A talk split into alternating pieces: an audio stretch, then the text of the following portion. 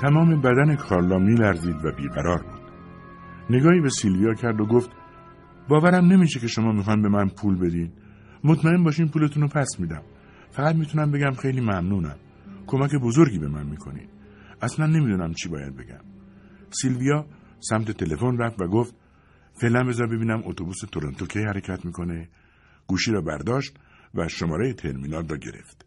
پس از اندکی سکوت گفت ساعت حرکت اتوبوس تورنتو رو می‌خواستم. بازم سکوت. معلوم بود با دقت دارد به حرفای فرد پشت خط گوش می‌دهد. بعد گوشی را گذاشت و گفت نگران نباش فعلا وقت داریم.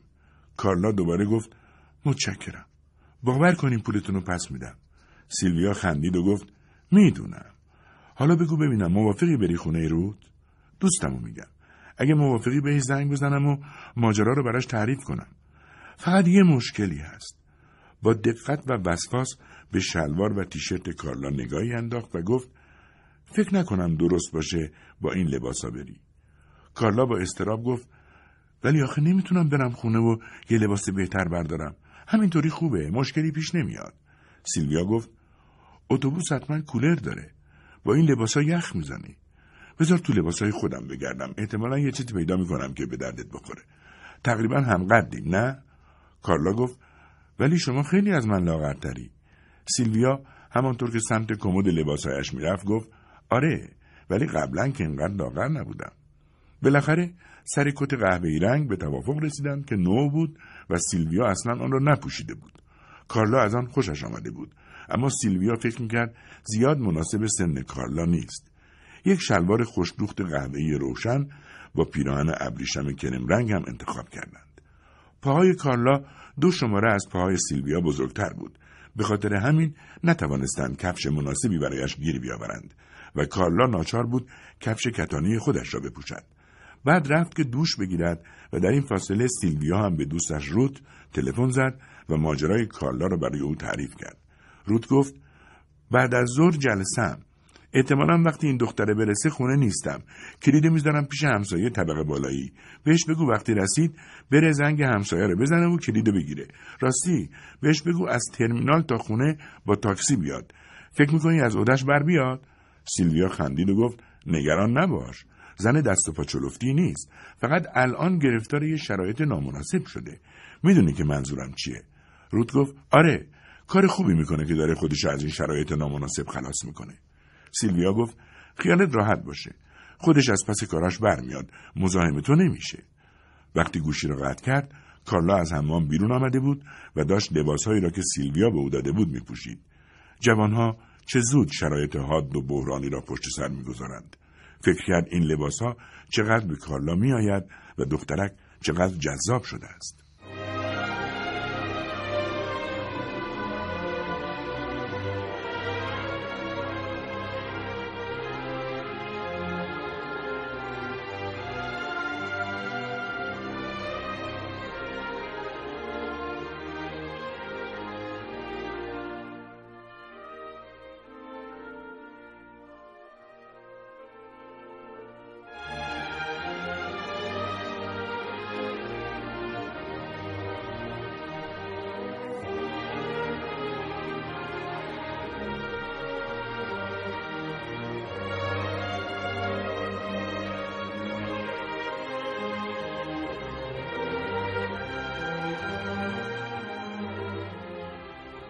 اتوبوس رأس ساعت دو و بیست دقیقه حرکت می‌کرد.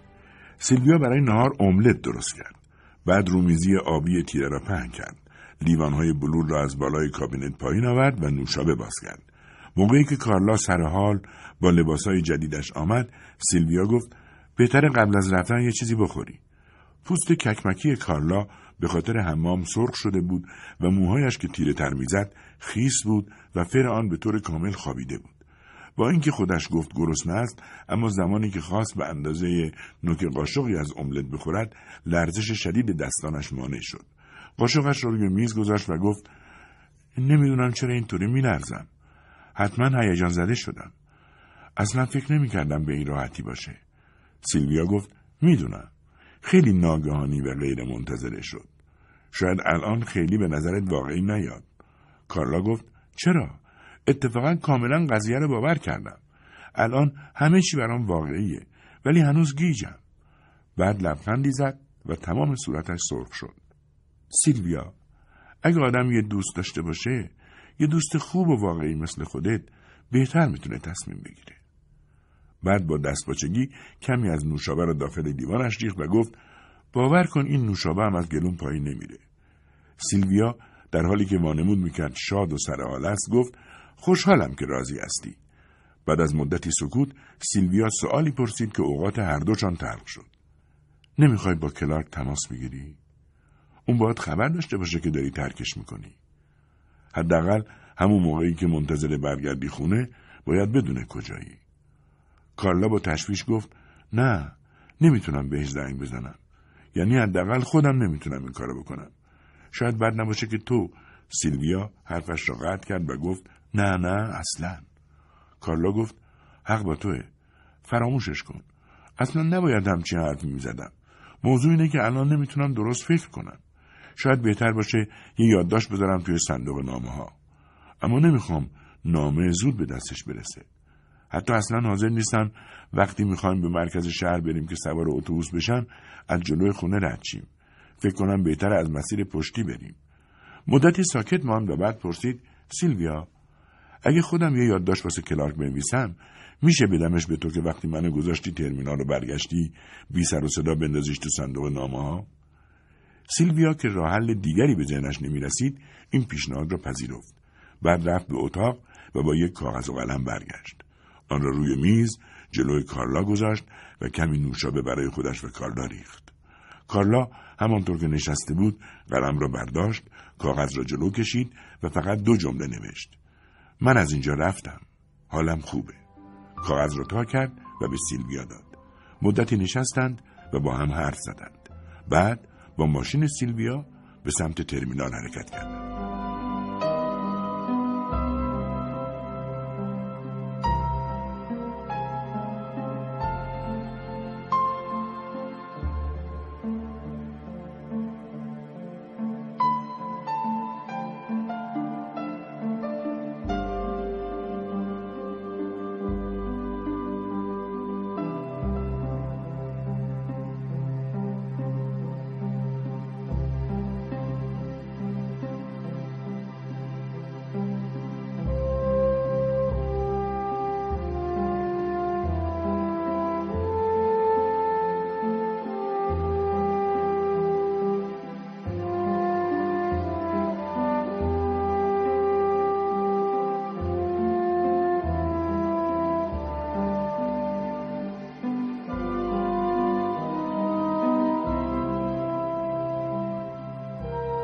وقتی سیلویا از ترمینال برمیگشت تای کاغذی را که کارلا به او داده بود باز کرد و نوشته او را خواند. با خودش فکر کرد دختر بیچاره انقدر توی شرایط بدی بوده که حوصله نداشته همین دو جمله با خط خوش و خانا بنویسه. در واقع کارلا پریشانتر از چیزی بود که سیلویا فکر می‌کرد. وقتی سر میز نشسته بودند سر حرف باز شده بود و کلی صحبت کرده بودند. با این حال به نظر نمی آمد که حرفهای کارلا با احساس غم و تأسف و پشیمانی همراه باشد. کارلا درباره استبل اسبی که محل کارش بود حرف زد و گفت همانجا در سن 18 سالگی درست بعد از فارغ و تحصیل شدن از دبیرستان با کلارک آشنا شده. پدر و مادر کارلا انتظار داشتند او برای تحصیل به دانشگاه برود. کارلا هم پذیرفته بود. البته به این شرط که بتواند دامپزشک شود. تنها آرزو و خواستش همین بود در واقع تنها چیزی که همیشه در زندگیش خواسته بود کار کردن با حیوانات و زندگی در دشت و صحرا و محیط مزرعه بود. در دبیرستان از آن دخترهای بیپروا و خشنی بود که به حرفهایی که همکلاسی ها پشت سرش می‌گفتند اهمیت نمی‌داد. از بین مربی ها کلارک بهترین مربی اسب سواری آنها بود. دخترهای زیادی سر کلاس او نشستند و فقط با این شرط در کلاس اسب سواری حاضر می شدند که کلارک مربیشان باشد. اوایل آشناییشان کارلا به خاطر این شاگردها سر به سر کلارک میگذاشت و با اینکه ظاهرا همان اوایل کلارک از این موضوع بدش نمیآمد و روی خوش به های کارلا نشان می‌داد اما طولی نکشید که از این ها دلخور می‌شد حتی یک بار کارلا مجبور شد از او عذرخواهی کند و سعی کرد او را به حرف بکشد تا از دلش در بیاورد کلارک آرزو داشت که یک آموزشگاه اسب سواری و استبلی مخصوص این کار داشته باشد. یک روز کارلا به استبل رفت و کلارک را دید که زین اسبش را آویزان می‌کرد. همانجا بود که فهمید عاشق کلارک شده. اما حالا احساس می‌کرد احتمالا موضوع فقط یک کشش عاطفی خام و ساده بوده. همین و بس. با فرارسیدن پاییز کارلا مجبور بود کار را کنار بگذارد تا برای تحصیل در دانشگاه به شهر دیگری برود اما این کار را نکرد و گفت که به یک سال مرخصی احتیاج دارد کلارک هم با وجود هوش سرشاری که داشت تحصیلش را در دبیرستان نیمه کاره رها کرده بود. حتی ارتباطش با خانواده به طور کامل قطع شده بود. او معتقد بود خانواده مثل سمی است که در خون انسان تزریق شده. بعد از ترک تحصیل کارهای مختلفی انجام داده بود. نگهبانی در یک آسایشگاه روانی مجری یکی از شبکه های رادیویی معمور بازرسی در اتوبان شاگرد آرایشگاه و فروشنده یکی از فروشگاه های اجناس مازاد ارتش. البته اینها فقط کارهایی بود که خود کلارک برای کارلا تعریف کرده بود. کارلا به او می‌گفت کولی خانه به دوش. این اسم را از ترانه قدیمی که مادر کارلا برایش می‌خواند برداشته بود.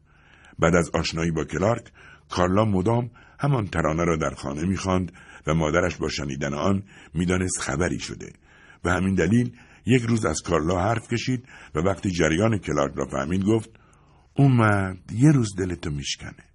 کارلا مطمئن باش. ناپدریش که مهندس بود معتقد بود که کلارک حتی ارزه همین کار را هم ندارد. می‌گفت اون یه بازنده است. یکی از اون آدمای سرگردون و بیهدف. انگار کلارک حشره بود که به راحتی می توانست آن را با دست از روی لباسش پس بزند. یک بار کارلا هم در جوابش گفت اون اونقدر پول پسنداز کرده که بتونه واسه خودش یه مزرعه بخره. به نظر شما یه آدم سرگردون می‌تونه این کارو بکنه؟ ناپدریش گفت من نمی‌خوام با تو جر رو بس کنم کارلا و بعد بلافاصله اضافه کرده بود هرچی باشه تو دختر خودم نیستی. انگار این حرف آخر بود. و همین دلیل کارلا به طور طبیعی مجبور شد بدون اجازه مادر و ناپدریش با کلارک ازدواج کرده و به این مزرعه بیاید. با رفتاری که والدینش در پیش گرفته بودند عملا چاره دیگری برایش باقی نگذاشتند. سیلویا بعد از شنیدن ماجرای کارلا از او پرسیده بود وقتی رسیدی تورنتو و جا افتادی و مستقر شدی با پدر و مادر تماس می‌گیری؟ کارلا هم ابروهایش را بالا انداخته و بیمعطلی گفته بود نه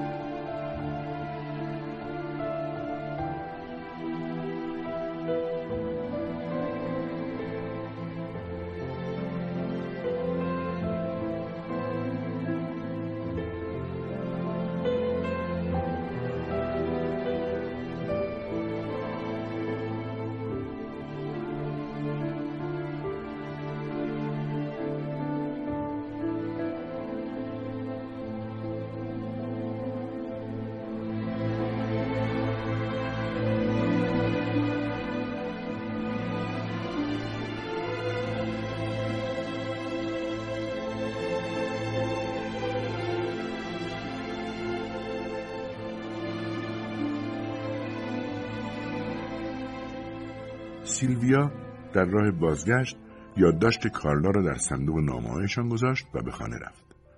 تمام ظرفهایی را که هنوز سر میز بود جمع و جور کرد و شست. مایتابه املت را حسابی برق انداخت.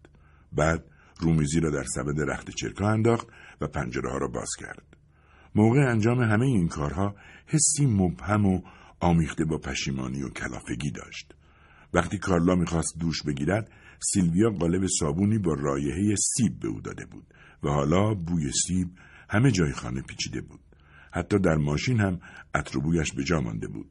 تقریبا یک ساعتی می‌شد که باران بند آمده بود. سیلویا آرام و قرار نداشت و نمی توانست در خانه بند شود.